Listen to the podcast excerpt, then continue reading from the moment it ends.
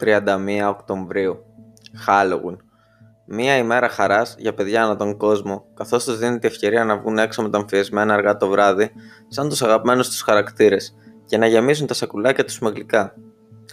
Τι γίνεται όμως όταν το κακό και η ανθρώπινη πληστία συναντά αυτά τα παιδιά; Μια νύχτα τρόμου που θα αλλάξει το πρόσωπο του Halloween για πάντα. Αυτή είναι η ιστορία του Ronald Clark O'Brien, του ανθρώπου που σκότωσε το Halloween.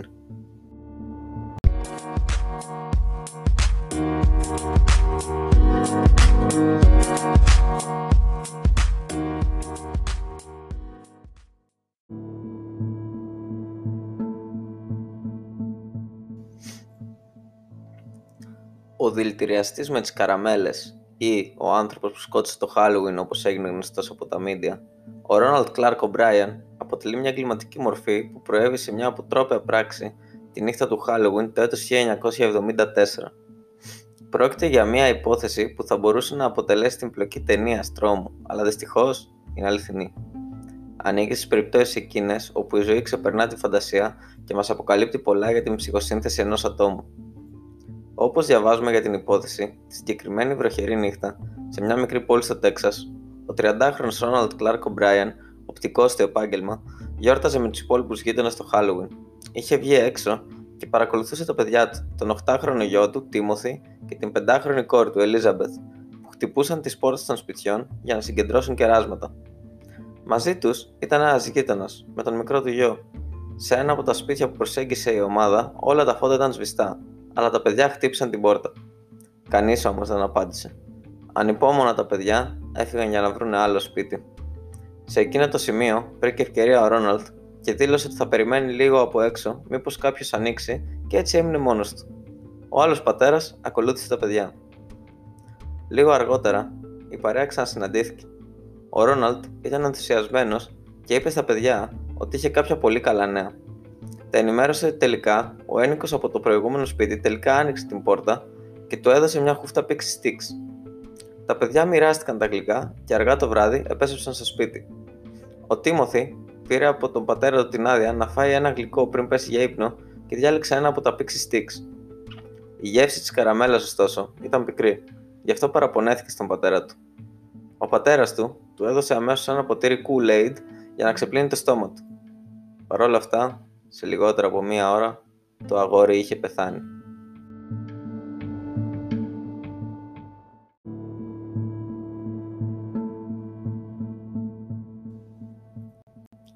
Σύμφωνα με το ιατροδικαστικό πόρισμα, το αγόρι είχε καταναλώσει και ανιούχο νάτριο, σε ποσότητα αρκετή για να σκοτώσει δύο ανθρώπους.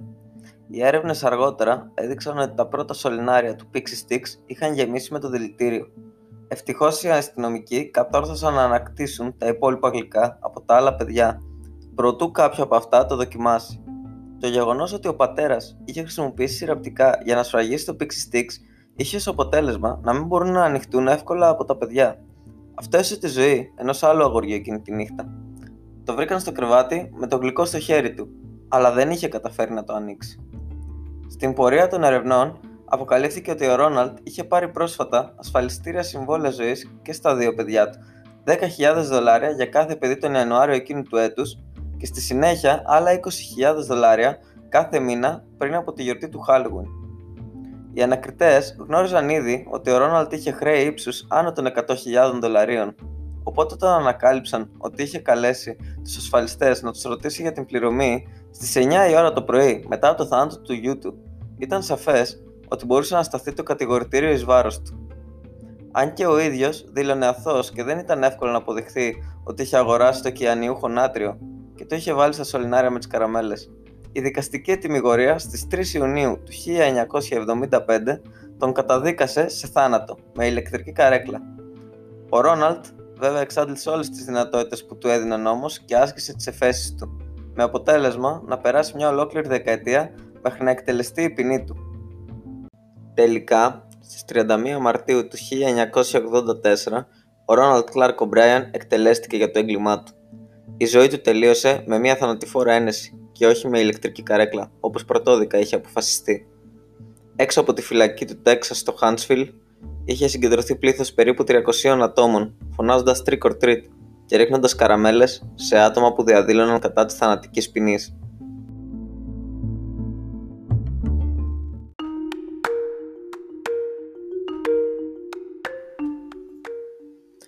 Πριν εκτελεστεί, ο Μπράιαν έγραψε ένα γράμμα που έλεγε «Αυτό που πρόκειται να συμβεί είναι ένα λάθος. Παρ' όλα αυτά, σαν άνθρωποι που είμαστε, κάνουμε λάθη και αδικούμε.